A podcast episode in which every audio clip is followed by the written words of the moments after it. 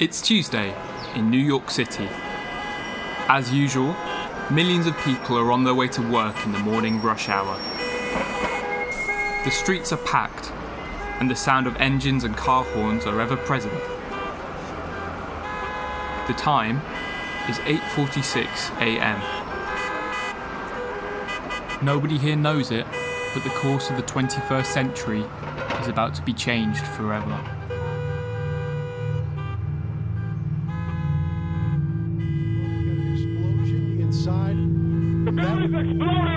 People running up the street. Okay. I'll tell you what's going on. Okay, the whole building just exploded some more. The whole top part. Okay. The building's still intact. People are running up the street.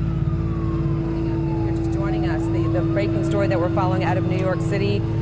Within the span of 18 minutes, two separate planes crashing into the World Trade Center. Five minutes ago, as I was watching the smoke, a small plane, it looked like a propeller plane, came in from the west. It disappeared for a second and then exploded. Okay, well, an FBI official has just told CNN that they are investigating, but they have not yet determined whether or not this was indeed a terrorist act.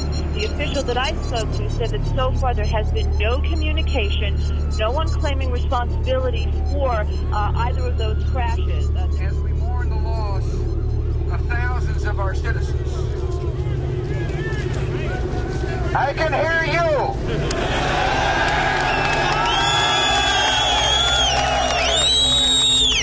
I can hear you, the rest of the world hears you, and the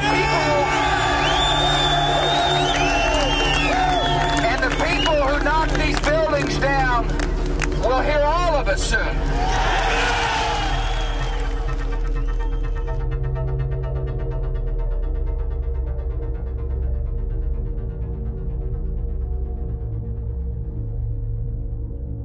Today is the 11th of September, 2022, 21 years after the events of 9/11. Since then, the consequences of the attack have unfolded dramatically. We've watched the United States declare a war on terror, and with its allies invade two countries and topple their governments in the process.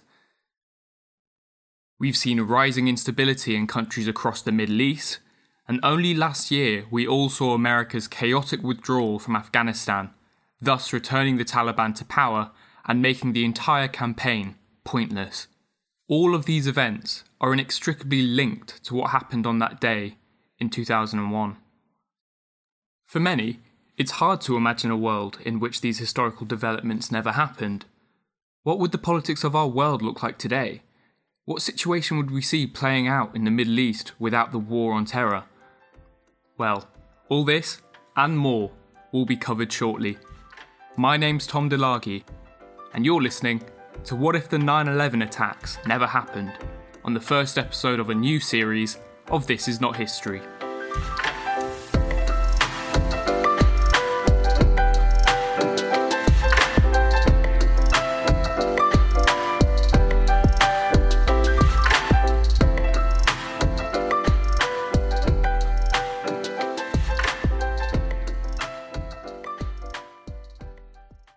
Before theorising an alternate reality in which the 9/11 attacks never happened, it's important for us to go through the events that actually led to these attacks.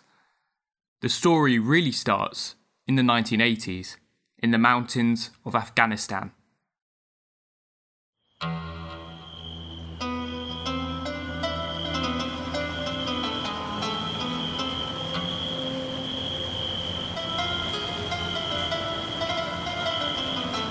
It's a time of conflict. The Soviet-Afghan war is raging.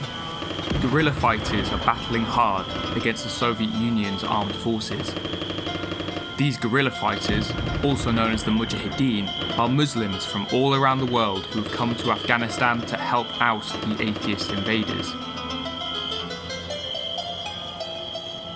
Much of the funds fueling this insurgency were provided by the Americans.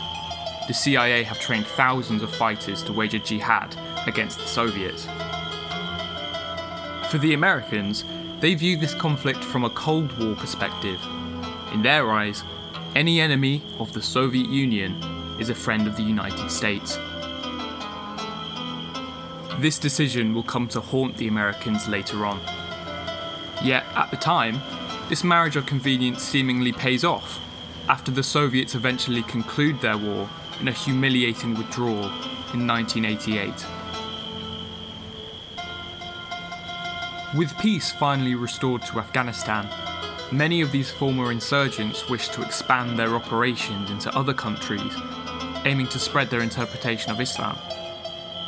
They began to organise themselves into various factions. One of these groups eventually rose up above all others. Its name was Al-Qaeda. The infamy this group would eventually garner around the world was second only to that of its founder and leader, a Saudi national named Osama bin Laden.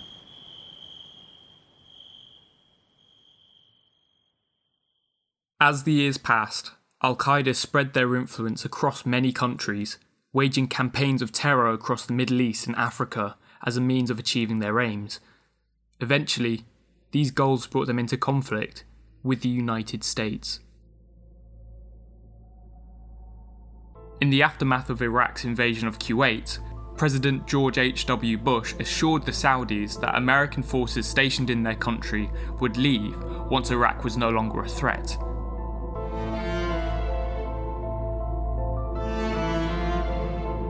However, in 1996, they still hadn't left yet. This enraged bin Laden, who claimed that the USA was keeping troops there as an occupying force, and that Saudi Arabia had become a colony of the Americans. In light of this, Al-Qaeda declared war upon the United States.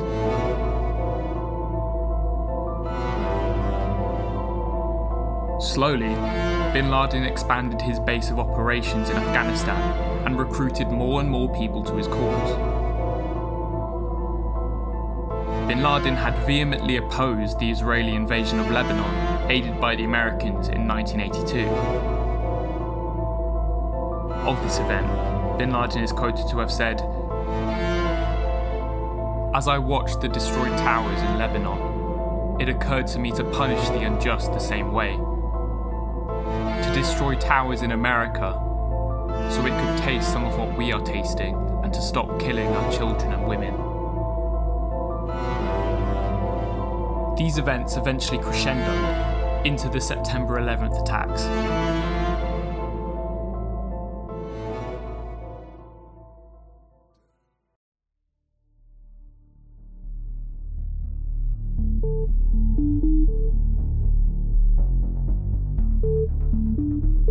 Nineteen hijackers took control of four American passenger planes on the East Coast. American Airlines Flight 11 was the first one the hijackers took over. At 8:46 a.m, they flew it into the North Tower of the World Trade Center. United Airlines Flight 175 became the second plane to be hijacked, as it was flown into the South Tower 17 minutes later. This resulted in the collapse of both buildings within hours, and the destruction of much of the surrounding area in downtown Manhattan. A third plane, American Airlines Flight 77, was flown into the military headquarters of the US, the Pentagon, at 9:37 a.m. The final plane to be hijacked, United Airlines Flight 93, was the only plane not to reach its target. The passengers on board managed to wrestle control of the plane back from the hijackers, and the plane crashed in a field in Pennsylvania. This plane was meant to destroy either the White House or the Capitol building, thereby decapitating the American government's ability to respond to the crisis. This was the last of the attacks. By the end, close to 3,000 people died, and more than 6,000 were injured. President Bush addressed the nation that night. He told the American people, "The search is underway for those who were behind these evil acts. I directed the full resources of our intelligence and law enforcement communities to find those responsible and to bring them to justice. We will make no distinction between the terrorists who committed these acts and those who harbor them."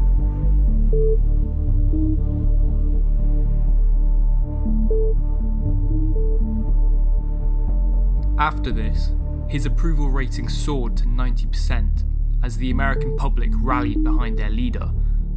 Measures were taken on the domestic front to curb terrorist activity on the part of the US government. The Homeland Security Act of 2002 and the USA Patriot Act are both passed in aid of this. However, they have come under criticism for giving law enforcement agencies too much power by allowing them to invade citizens' private lives. As well as this, the National Security Agency was granted the power to conduct telecommunications surveillance without needing a warrant. The attacks were met with international condemnation, as support poured in from America's allies around the globe. NATO Security Council declared that the attacks on America represented an attack on all member states, invoking the famous Article 5 for the first time in the institution's history. British Prime Minister Tony Blair flew to Washington DC to reaffirm Britain's commitment to the so-called special relationship. On the 16th of September, Bush declared that America must now embark upon a war on terror. Using this as justification, the Americans and British launched a joint invasion of Afghanistan in October of 2001. They claim that the current rulers of the country, the Taliban, were providing safe haven to terrorist groups involved with the 9/11 attacks. And of course, in 2003, the USA and coalition forces invaded Iraq. According to Bush and Blair, they aimed to disarm Iraq of its weapons of mass destruction, to end Saddam Hussein's support for terrorism, and to free the Iraqi people. Famously, there was zero evidence that Iraq obtained any WMDs, according to a United Nations investigation prior to the invasion. Plans for the invasion had been condemned widely across the world prior to it happening, and between January and April 2003, 36 million people participated in 3,000 anti-war protests globally. Lack of evidence and international condemnation did little to deter the USA, however, and they went ahead and invaded Iraq in March of that year.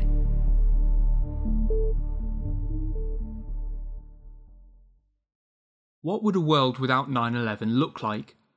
Let me set the scene. It's an alternate 11th of September 2001. No plan has been devised by bin Laden and Al-Qaeda to fly planes into the World Trade Center. The group remains active in other countries, but while they are known to American security forces, no hijackers board any planes and none crash into their targets. It's just another Tuesday that comes and goes without anything of global significance happening. So, what changes? Let's begin with looking at American domestic policy in the early 2000s. At the time of the attacks, President Bush was paying a visit to an elementary school in Florida. In this timeline, however, he would finish his visit and not be rushed off back to Washington DC. His approval rating would remain roughly around the 60% mark. No record-breaking highs for him in this timeline. Not much of significance would occur during his tenure. He'd already passed one of the largest tax cuts in American history in May of that year, this being the bulk of his campaign promises. Perhaps most importantly, the controversial USA Patriot Act and Homeland Security Act would not be passed by Congress without a major terrorist attack to respond to. This all seems to suggest that the majority of President George W. Bush's time in office would be focused on more mundane domestic issues affecting the day-to-day lives of American citizens. By no means would he come to be seen as a wartime leader.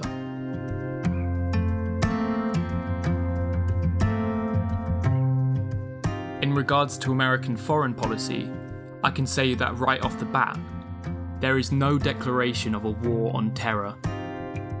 The USA never invades nations whom they believe to be aiding and abetting terrorist groups. For now, at least. Without an American invasion of Afghanistan in late 2001, The Taliban regime would not be toppled by coalition forces and would continue to remain in power. Similarly, the invasion of Iraq in 2003 would not occur. There would be no mass hysteria over Iraq's fabled weapons of mass destruction in the West. Saddam Hussein's regime would remain in power beyond 2003, however, it would not last indefinitely. The preferred tool that the United States would use to achieve its aims on the international stage would be diplomacy, not armed intervention. It would not suffer the hit to its international reputation as a result of its aggression, as it did in our timeline. During this period, in Britain, the Prime Minister is still Tony Blair, who had recently led the Labour Party to victory in a general election. In our timeline, the powerful position Labour held in UK politics was badly damaged by their decision to support the American invasion of Iraq, and led to many of his detractors coming to see him as a lapdog, kept on America's leash.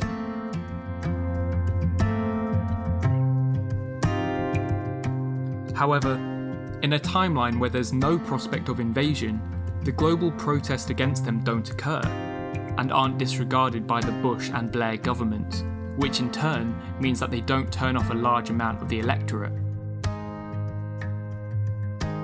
The relationship between the UK and the US is markedly different in this alternate timeline.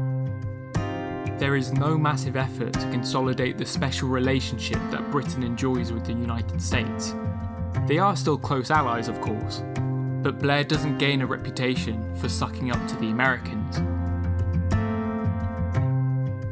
So, at first glance, it would appear that this alternate timeline is a better one. By removing one horrific act of terror, the catalyst for the Americans' misjudged war on terror is also taken out of the picture. This, I'm afraid, is wishful thinking. By eliminating 9/11 and expecting everything to be better, means that we forget about all the other crises the world faced that didn't occur as a result of the attacks. The global financial crisis would still shatter the international economy, leaving many countries in highly precarious situations, their populations becoming desperate and highly dissatisfied with their governments. As we move on into the 2010s, that's when things really begin to go downhill.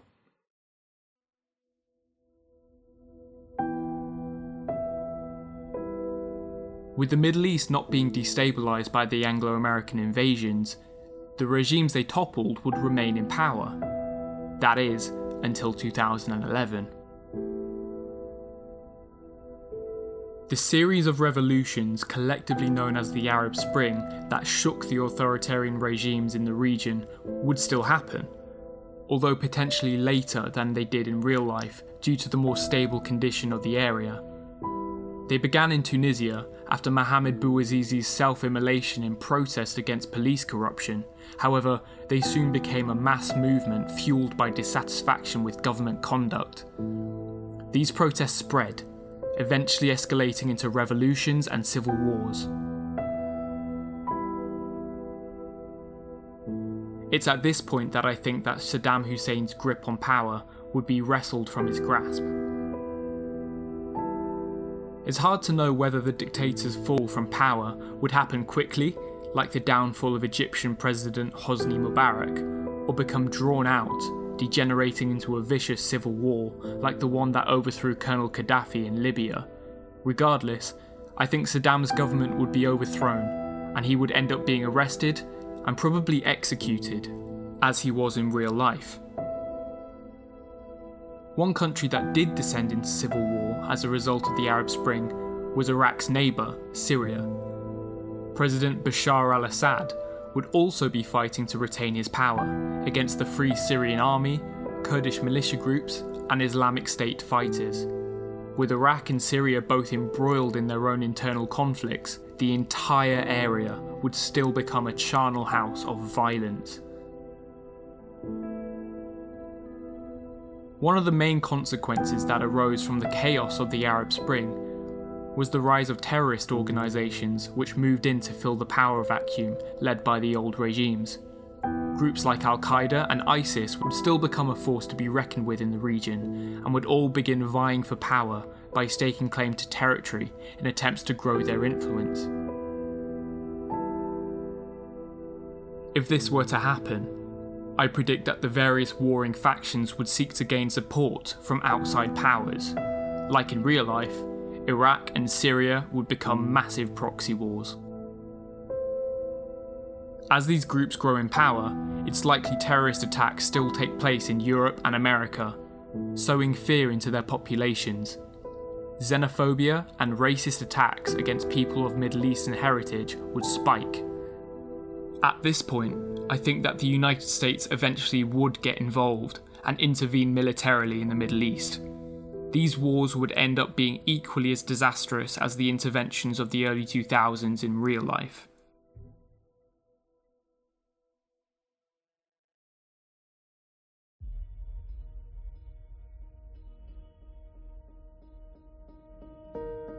As you can see, this alternate timeline is rapidly taking a turn for the worse. It may come as surprising to some of you, but this isn't something which looks entirely unfamiliar to our own timeline. The great surge of migration to Europe would still occur due to the conflicts in the Mediterranean, and put pressure on the European Union, with multiple member states demanding to have their needs met. This, coupled with the increasing levels of economic strife across the world due to the global financial crisis, leads to an ugly reality. The general trend we have been witnessing for some years now would still happen in this alternate timeline. Growth in support for extremist political movements would begin to rise, with parties on the far right capitalising on voters' dissatisfaction with the economy and xenophobia towards migrants being let through their borders. Figures like Viktor Orban, Boris Johnson, and Donald Trump could potentially still rise to power during these years. The seeds of reactionary politics would still find fertile soil to grow in these trying times. The lack of trust in our institutions and our government officials would persist. In short, the political volatility we've seen in Western democracies during the 2010s and 2020s seems almost inevitable.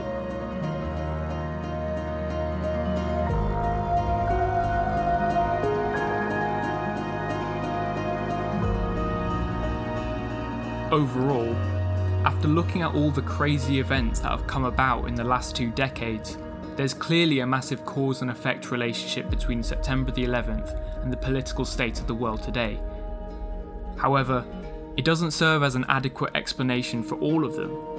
After taking 9/11 out of the equation, it doesn't seem to mean that the state of the world drastically improves. Hundreds of thousands of men, women, and children would still suffer and die during these chaotic times.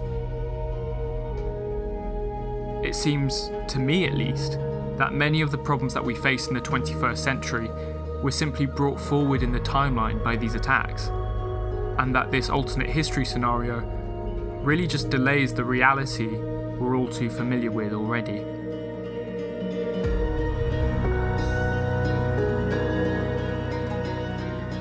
And so, on that rather depressing note, that brings us to the end of today's episode, exploring an alternate history scenario in which the 9/11 attacks never happened. This Is Not History is written, produced and narrated by me, Tom DeLargy. Be sure to follow on Twitter at NotHistoryPod if you wish to suggest new ideas for episodes you'd like to hear, or maybe let me know something that you disagree with in the scenario that I've showcased. That being said, thank you very much for listening, and I hope to see you in the next episode of This Is Not History.